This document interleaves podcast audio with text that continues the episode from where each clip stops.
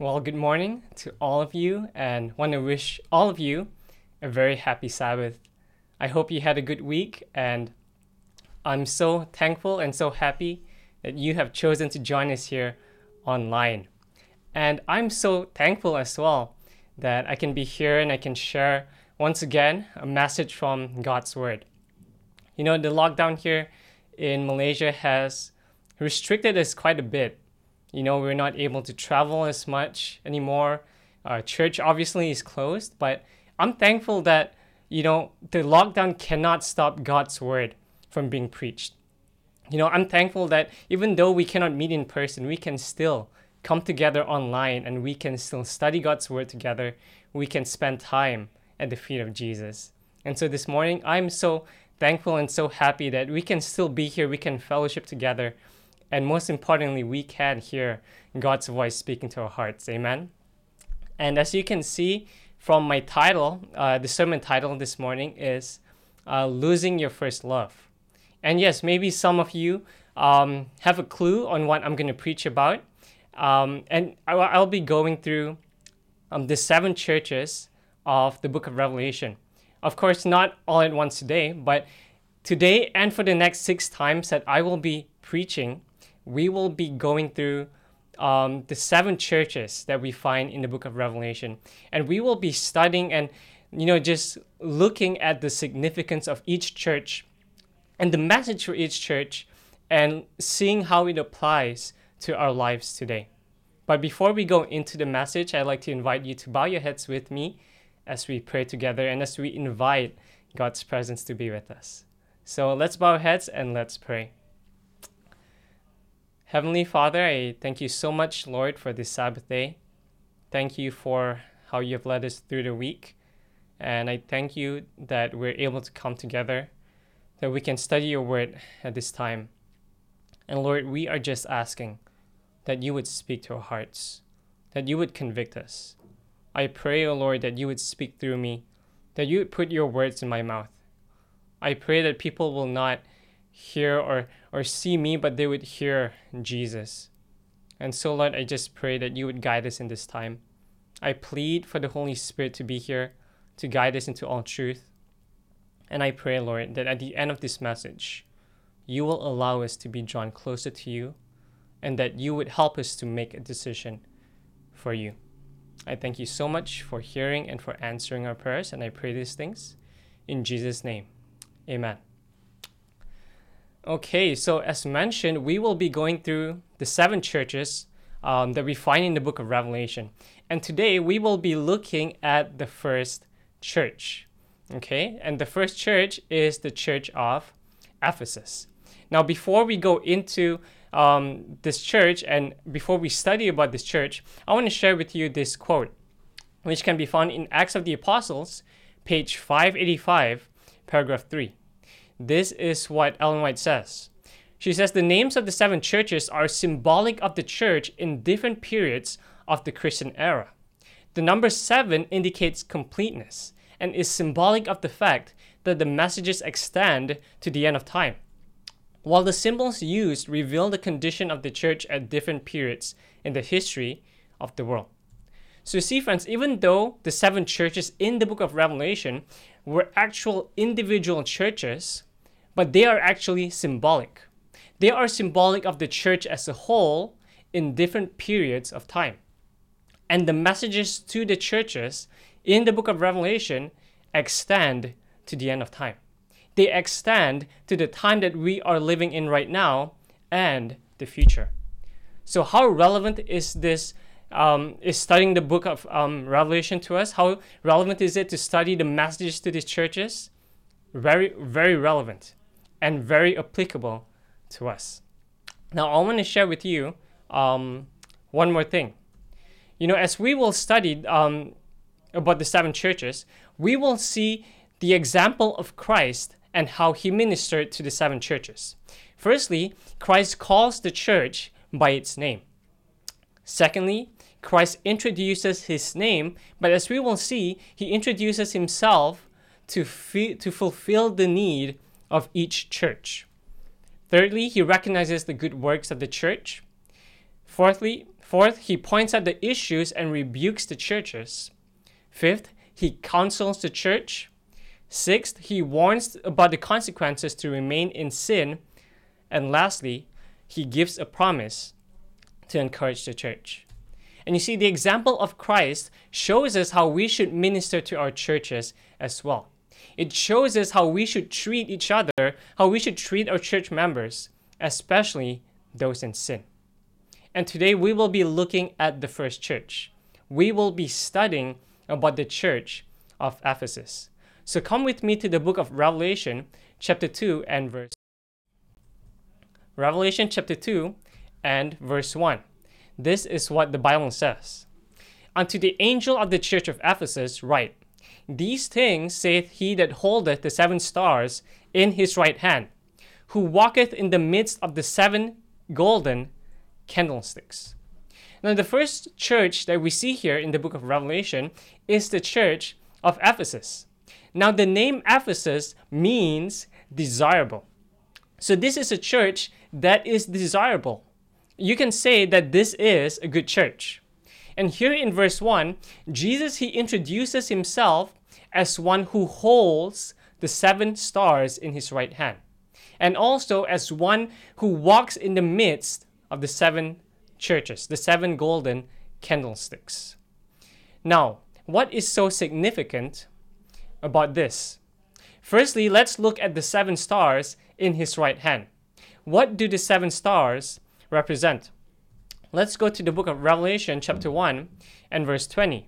Revelation chapter 1 and verse 20, the Bible says, The mystery of the seven stars which thou sawest in my right hand, and the seven golden candlesticks. The seven stars are the angels of the seven churches, and the seven candlesticks which thou sawest are the seven churches. So the seven stars, they represent the angels of the churches. But bear in mind that these are not literal angels. You see, the word angel can also represent a messenger. So the seven stars are really the messengers, or we can say the leaders of the churches. So Jesus, he is holding the, the leaders of the churches in his right hand. Now, what does the Bible say about God's right hand? What is so significant about his right hand? Let's go to the book of Isaiah, chapter 41 and verse 10. Isaiah 41 and verse 10, the Bible says, Fear thou not, for I am with thee. Be not dismayed, for I am thy God. I will strengthen thee, yea, I will help thee, yea, I will uphold thee with the right hand of my righteousness. So you see, friends, God's right hand represents his righteousness. God here is seen or he's pictured as one who holds the leaders of the churches with his right hand of righteousness. He holds the leaders with his righteousness. And isn't that amazing, friends? Because you see, even though um, leaders of the churches are appointed, but they are still human beings. They are still sinful and they still fall. So they are no different from the rest of the church. And so Jesus needs to hold them with his righteousness. He needs to keep them close to him. He needs to cover them with his righteousness. Now let's look at Jesus walking in the midst of the seven golden candlesticks. Now, why did Jesus introduce himself this way? What was so significant about this? Now, notice what Ellen White says in the book's Acts of the Apostles, page 586, paragraph 1. She says, Christ is spoken of as walking in the midst of the golden candlesticks. Thus is symbolized his relation to the churches. He is in constant communication with his people. He knows their true state. He observes their order, their piety, their devotion. Although he is high priest and mediator in the sanctuary above, yet he is represented as walking up and down in the midst of his churches on the earth. With untiring wakefulness and unremitting vigilance, he watches to see whether the light of any of his sentinels is burning dim or going out. If the candlesticks were left to mere human care, the flickering flame would languish and die. But he is the true watchman in the Lord's house, the true warden of the temple courts. His continued care and sustaining grace are the source of life and light. Ellen White says that Jesus is looking out for his church. He is watching over the churches with intense care and love. And Jesus is acquainted with the church and its weaknesses and also its strengths. So here in verse 1, Jesus, Jesus introduce, introduces himself as one who holds the leaders of the churches with his righteousness and the one who watches over the churches, who has intense care and deep interest for the churches. But let's continue. Let's go to Revelation chapter 2 and verse 2. The Bible says, I know thy works, and thy labor, and thy patience, and how thou canst not bear them which are evil. And thou hast tried them which say they are apostles and are not, and hast found them liars. Now, the first thing that Jesus did was to command this church. You see, Jesus, he knew the works of this church, and he praised them for their good works. He praised them for their labor, he praised them for their patience. But what, what were the works of this church? Now, you see, the church of Ephesus represents the early Christian church, the apostolic church. Now, what were the works of the apostolic church? Let's go to a few Bible verses here. Let's go to Colossians chapter 1 and verse 23. The Bible says, If ye continue in the faith grounded and settled, and be not moved away from the hope of the gospel which ye have heard, and which was preached to every creature which is under heaven, whereof I, Paul, am made a minister. So you see, during the time of the apostolic church, the gospel was preached to every creature. The gospel was preached to the whole world. Let's go to one more text. Hebrews chapter 2, verses 3 and 4. The Bible says, How shall we escape if we neglect so great salvation, which at the first began to be spoken by the Lord, and was confirmed unto us by them that heard him, God also bearing them witness, both with signs and wonders, and with diverse miracles and gifts of the Holy Ghost, according to his own will. Now, this is describing the work of the apostles in preaching the gospel. So, the church of Ephesus was a church that was on fire for God. They preached the gospel to the whole world. They were active in labor and in service for God. This church was a church that specialized in evangelism, and they were winning souls for Jesus. Now, let's talk about this pa- their patience. Christ mentions their patience. Now, what was this referring to? What were they patient about? Let's go to James chapter 1 and verse 3. James chapter 1 and verse 3, the Bible says, Knowing this, that the trying of your faith worketh patience. You see, this church went through trials and persecution, but they endured. You see, while preaching the gospel, they endured many trials and many persecution. And because of this, because of their endurance, because of their willingness to go through trials, they produced patience. Let's go to one more text Acts chapter 8, verses 1 through 4. Acts 8, verses 1 through 4, the Bible says, And Saul was consenting unto his death. And at that time, there was a great persecution against the church which was at Jerusalem. And they were all scattered abroad throughout the regions of Judea and Samaria except the apostles. And devout men carried Stephen to his burial, and made great lamentation over him.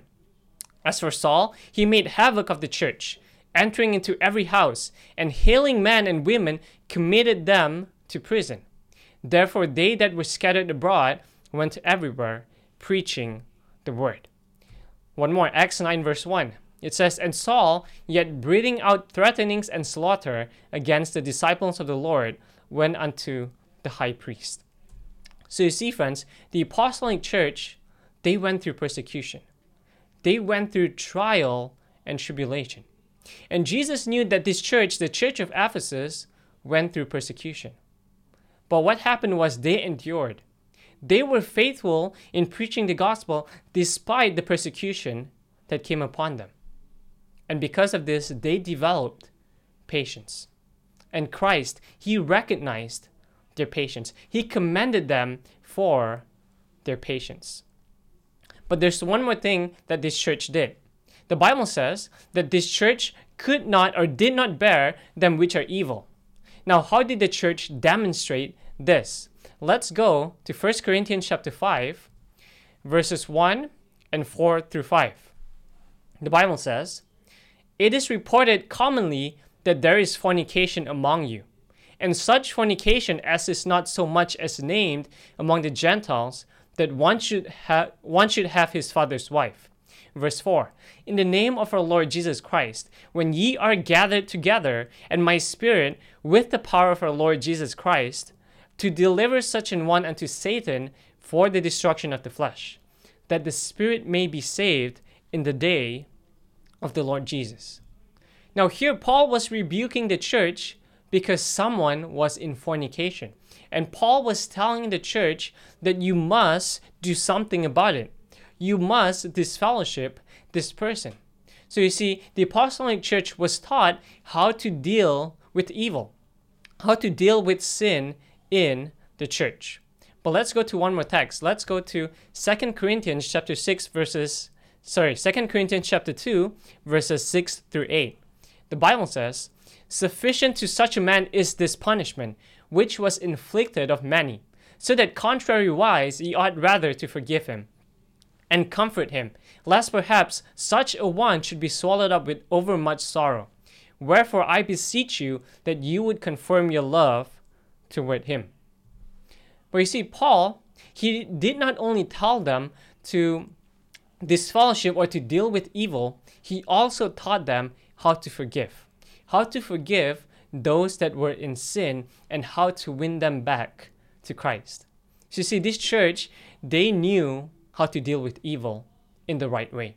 Not only to just rebuke and to disfellowship and to cast out, but also to love and to forgive and to win those people back. Now, I want to share with you this quote from Ellen White that can be found in the Review and Herald, May 31st, 1887, paragraph 3. She says, Here we see a deep, heartfelt, prolonged struggle. Just such a struggle as we might have expected in these last days of conflict. Thou canst not bear them which are evil.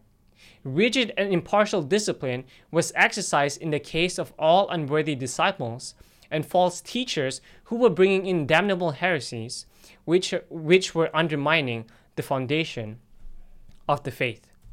So you see, Ellen White mentions that they had rigid and also impartial discipline. They knew how to deal with those who were bringing in heresies. They knew how to deal with evil.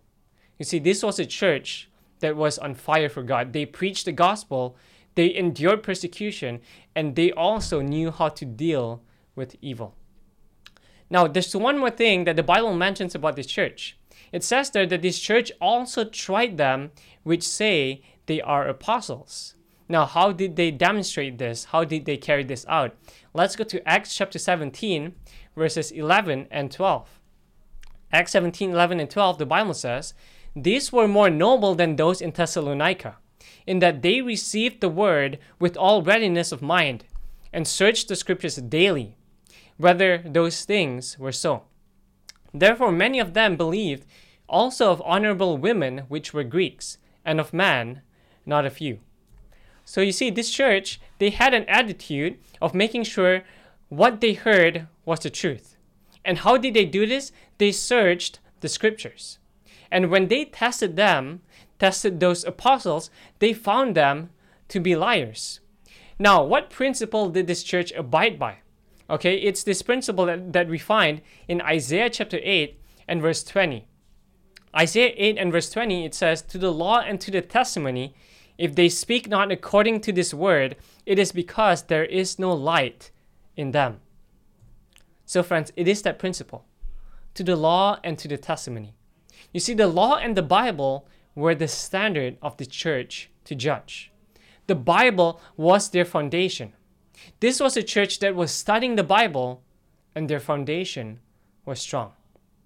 Now, what else does Jesus command this church for? Let's continue. Let's go to Revelation chapter 2 and verse 3. Revelation chapter 2 and verse 3, the Bible says, and has borne and has patience, and for my name's sake has labored and has not fainted. Notice that this church also labored for the sake of God's name. Now, in the Bible, na- the name or a name represents character to a certain extent. Okay, a name has spiritual significance, it reflects the character of the person. And so, this church was laboring and enduring persecution for God's character. They did they went through all those things so that they could reflect the character of Christ to the world. So this church so far is a good church, right? They were a church that were on fire for God. They did all they could to spread the gospel. They endured persecution. They cast out evil from among them. But there's something else that Jesus tells this church. There's something else that Jesus wants this church to know. Let's go to Revelation chapter 2 and verse 4. Verse 4 it says, Nevertheless, I have someone against thee, because thou hast left thy first love. You see, even though this church received great praise, they had a rebuke as well. They had lost the characteristic which made them desirable in the first place. And what was that? They left their first love. And who was their first love? It's obvious, right? It's Christ. They left Christ. But what happened to them? How did they lose their first love? How did they leave Christ? Notice what Ellen White says in the following quotations. And I'm going to be sharing quite a few here. So follow along with me.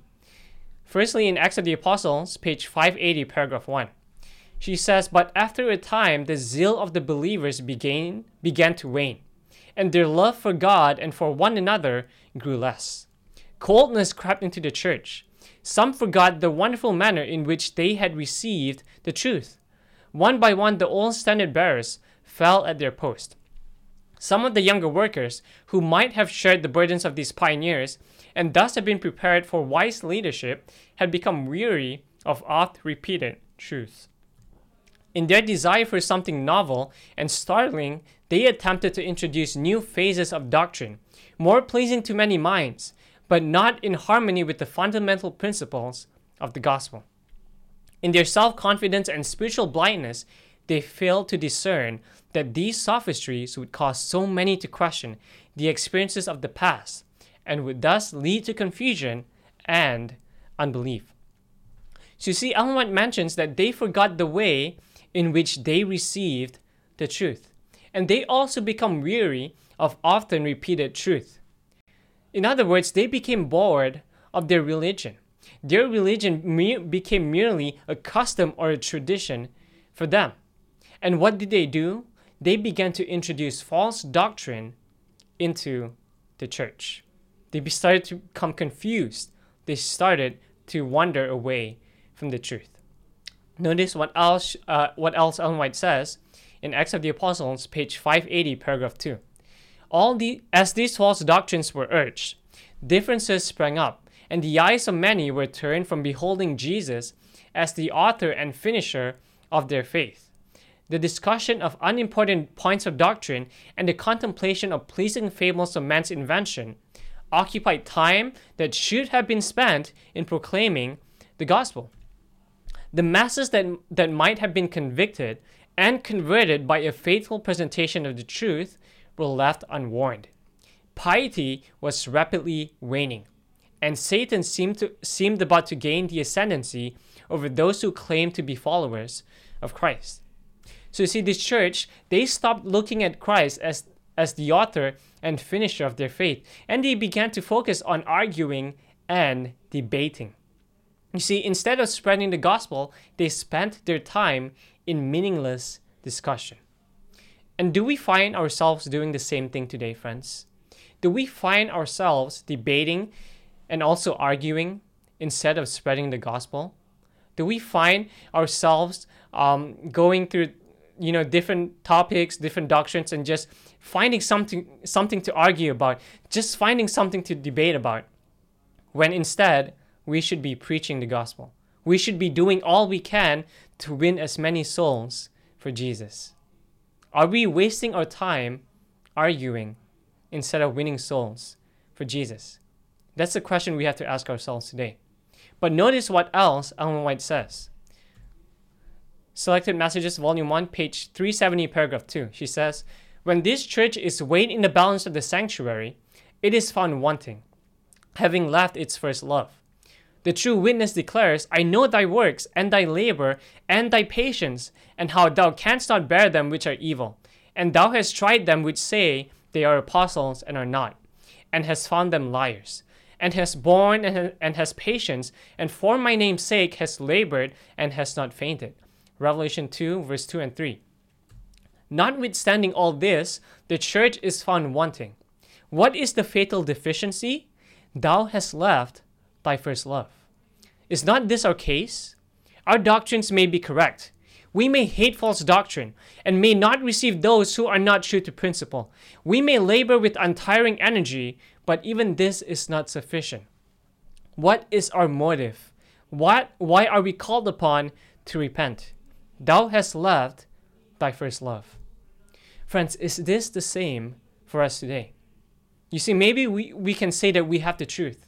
We can say that we go to church. We may be doing good work for God. We may be preaching and teaching the gospel. But have we left our first love? Have we left Christ today? One more quote that I want, that I want, to share. Um, in the same book, uh, volume, uh, Selected Messages, Volume 1, page 370, paragraph 3. She says, Let each member of the church study this important warning and reproof. Let each one see if in contending for the truth, if in debating on the theory, he has not lost the tender love of Christ. Has not Christ been left out of the sermons and out of the heart? Is there not danger that many are going forward with the profession of the truth, doing missionary work, while the love of Christ has not been woven into the labor? This solemn warning from the true witness means much.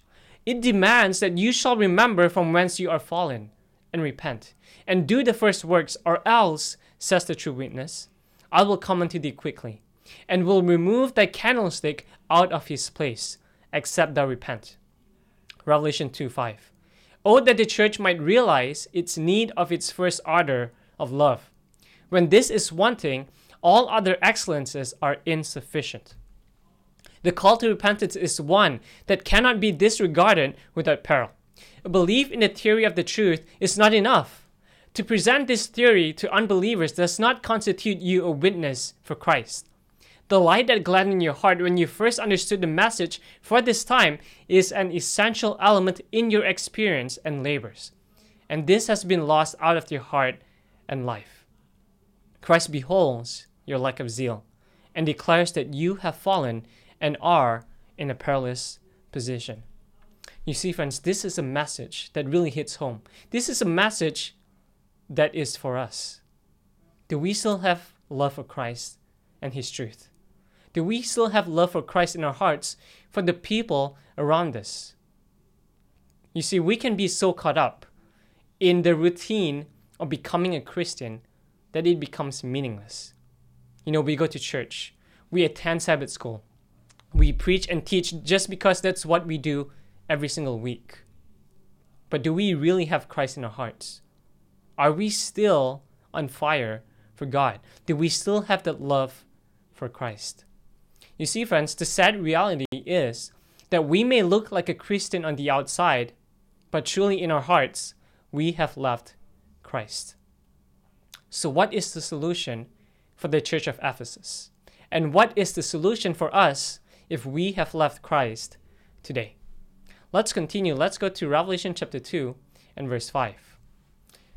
It says, Remember therefore from whence thou art fallen, and repent, and do the first works, or else I will come unto thee quickly, and will remove thy candlestick out of his place, except thou repent.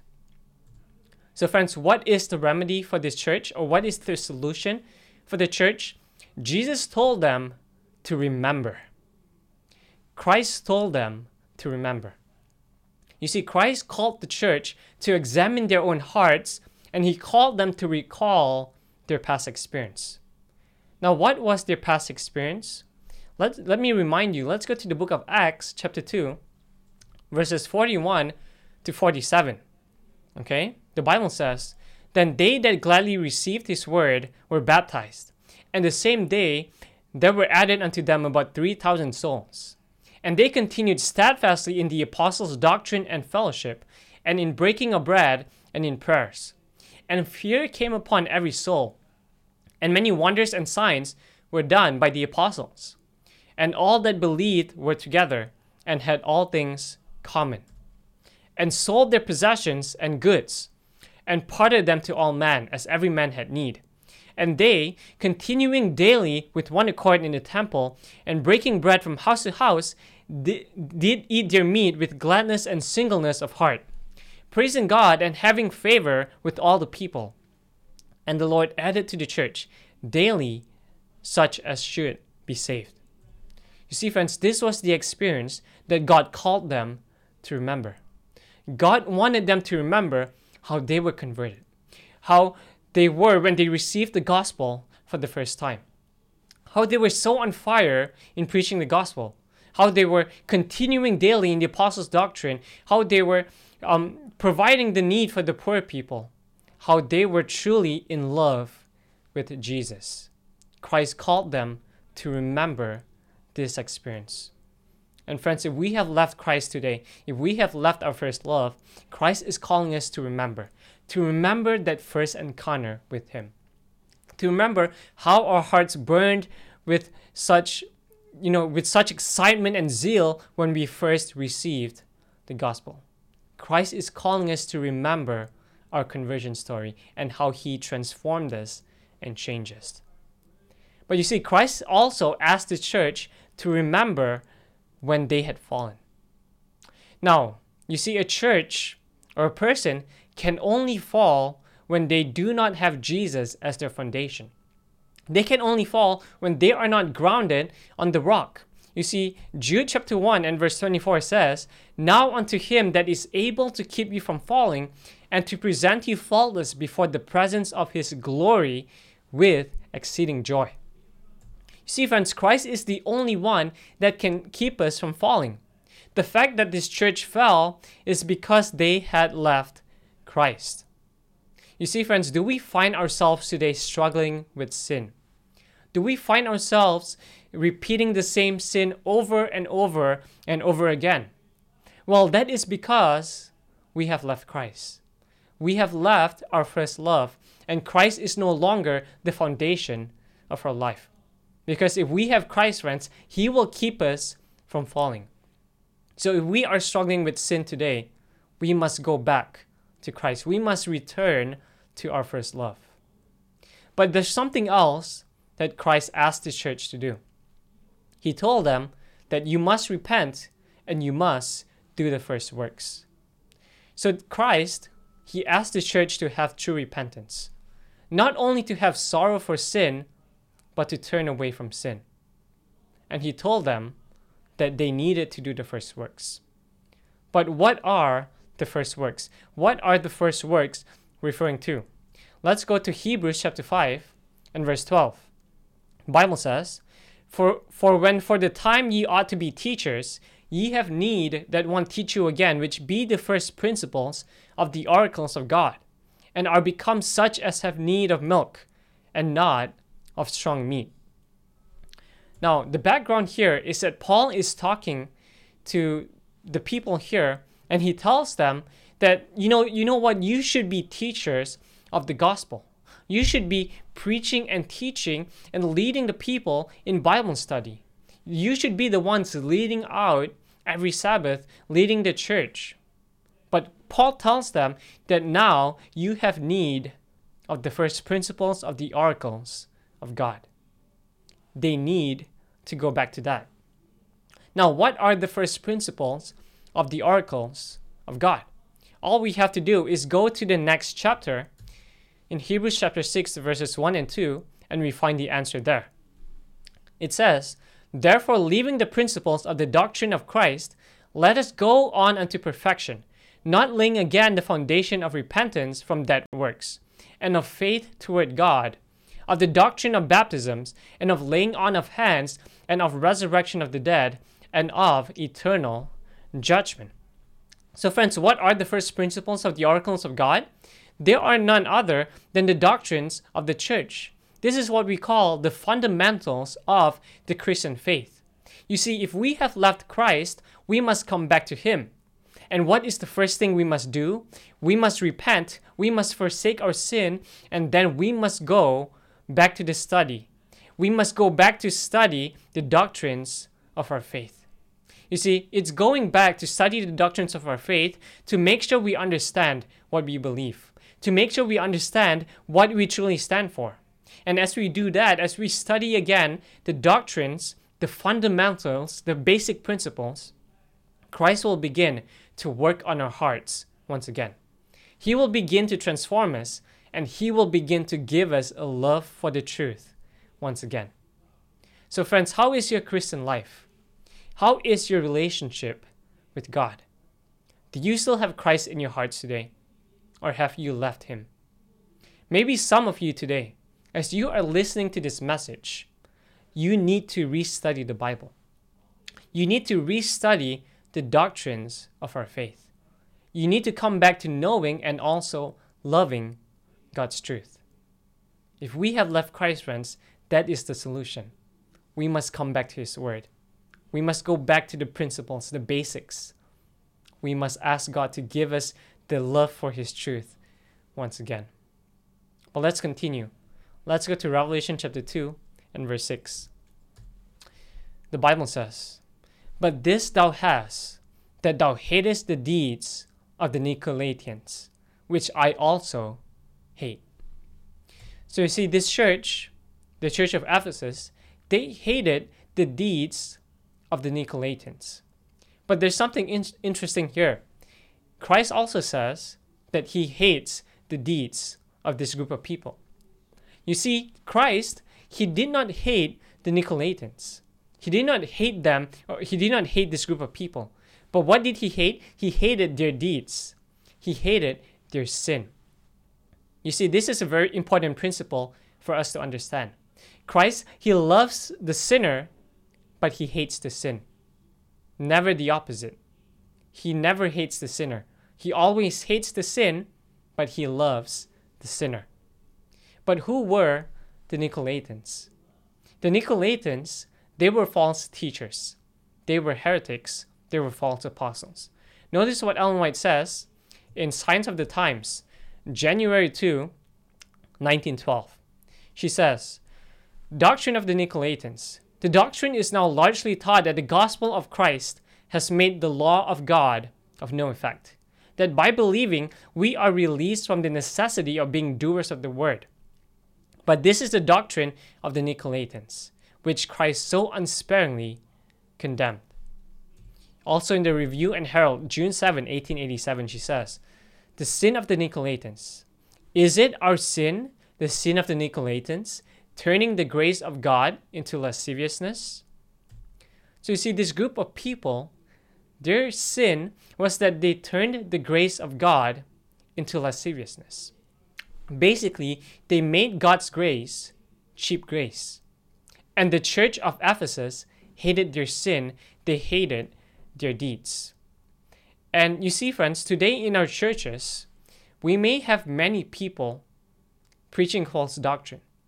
We may have people that are turning God's grace into cheap grace. But what must we do? We must love the sinner, but hate the sin. Christ never called us to hate the sinner. We must love them, we must pray for them, we must never hate them. You see, friends, it's not enough to reprove others or to hate false doctrine. We must learn to love them just as Christ loves them. But let's continue. Let's go to the last verse of this church for this church. That's in verse 7. Revelation chapter 2 and verse 7, the Bible says, He that hath an ear, let him hear what the Spirit saith unto the churches. To him that overcometh will I give to eat of the tree of life, which is in the midst of the paradise of God. You see, friends, the promise to this church if they overcome, is that God will give them to eat from the tree of life. Now, why does God give them this promise? You know, when was the first time you we hear about the tree of life in the Bible? Yes, it's in the book of Genesis during the time of, of Adam and Eve. And you see, this church, just like Adam and Eve, left Christ. You see, when Adam and Eve see, sinned, they no longer could eat from the tree of life. God had to drive them out from the Garden of Eden. They could no longer eat from the tree of life. And Adam and Eve, they left their first love when they chose to sin. And so Christ is telling the church that just like Adam and Eve, you have left me, you have sinned. But if you are willing to overcome, if you come back to me, I will allow you to eat from the tree of life once more. I will give you that experience of Eden once again. And you see, friends, Christ is telling us the same thing today. If we overcome, if we continue to hold on to Christ, and if we come back to Him, our first love, He will allow us to eat from the tree of life. And yes, that takes place in His kingdom when we go to heaven, but that experience can begin today. We can begin to experience eternal life today. All we have to do is accept Jesus, all we have to do is come back to Him. You see, friends, God wants us to be saved. He wants us to inherit His kingdom. He wants to be with us, He wants to be close to us. And so, if we have left Christ today, Christ is calling us back to Him. Now, I don't know where you are in your Christian walk right now. If you are with Christ, and if you love him and if you if, if you are on fire for the truth and, and if you are doing all you can for the gospel then i want to encourage you to go on to keep going on and to be strong in the lord and to be faithful but if you have left him if you have left your first love today, then friends, I'm calling you, I'm encouraging you to come back to Him. Because Christ is waiting for you to come back to Him. And one of the ways that you can do that is to go back to the study of the Word. I want to encourage you to study the Bible. If God is truly speaking to your heart, and if He is convicting you to study the Bible, I want to encourage you to do that. Maybe you need to study the Bible once more. Maybe you need to have Bible study once again. Maybe you need to study the fundamental fundamentals of the Christian faith once again. And as you do so, as you commit your life to Him once more, God will begin to transform you. He will begin to work on your life, and He will give you a love for the truth and for Him once again. And so, friends, my question is what is your decision today? What is our decision today? You see, Christ is waiting, especially as we are living in these last days. He is waiting for us to renew and to strengthen our relationship with Him. And He is waiting for us to truly be faithful to Him in these last days. So, friends, what is your decision? If you have left Him, will you come back to Him? If you are still with Him, will you make a commitment that you will remain faithful to Him no matter what? Will you invite Christ into your life today? I pray that that is our decision today. And I pray that today, even right now, we will make a commitment to renew our relationship with God. Because God is always ready. And He's just waiting for us to open the door and to let Him come in. So, friends, with that, let's pray here as we close. And let's ask God to truly seal the decisions that we will make in our hearts. Let's pray. Heavenly Father, I thank you so much, Lord, for being with us. I thank you so much for speaking to our hearts this morning. And Lord, we know that, like the church of Ephesus, there are many times in our lives where we have left you. And perhaps even right now, there are some of us here that have left you. And I pray, Lord, that you would help us to come back. I pray that you would please teach us what we must do. I pray that you will help you would help us not to harden our hearts, but that we would be willing to listen to your voice. I pray that as we come back to you, Lord, you would give us a love for your truth and for you once more. So, Lord, begin, begin to transform us, begin to convert us once again. And I pray that you would help us, Lord, to remain faithful, especially in these last days. Lord, be with every person that has listened to this message. Continue to convict them, continue to speak to their hearts. I pray for the Holy Spirit to continue to lead and guide us into truth. Thank you so much, Lord, for hearing and for answering our prayers. And I pray these things in Jesus' name. Amen.